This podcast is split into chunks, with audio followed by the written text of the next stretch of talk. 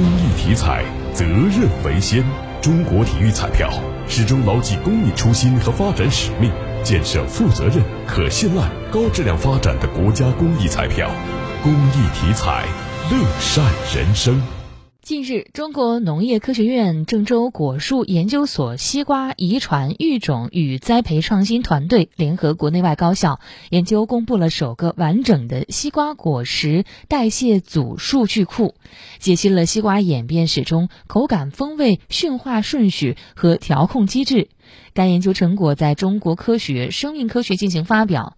昨天，记者采访了相关专家，来听他们给我们科普一下西瓜里的大学问。西瓜多汁可口，不少人都喜欢吃。那么，经常吃西瓜的你，知道西瓜的由来吗？它为什么不叫北瓜、南瓜、冬瓜，而叫西瓜呢？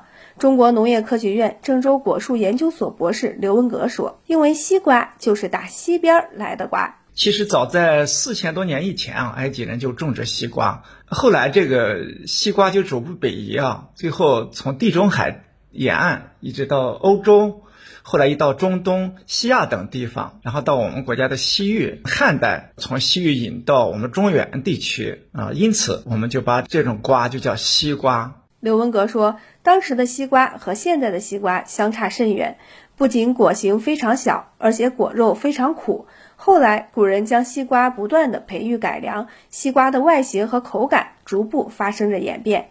现如今，我们吃到的西瓜品种多，口感好，科技技术的创新发展有着至关重要的作用。西瓜也已经逐渐被人类驯化。当西瓜啊被人类驯化以后，西瓜的果实的大小、果肉的含糖量、味道啊、瓤色、质地，甚至口味都变得越来越适合人类的需要了。经过我们。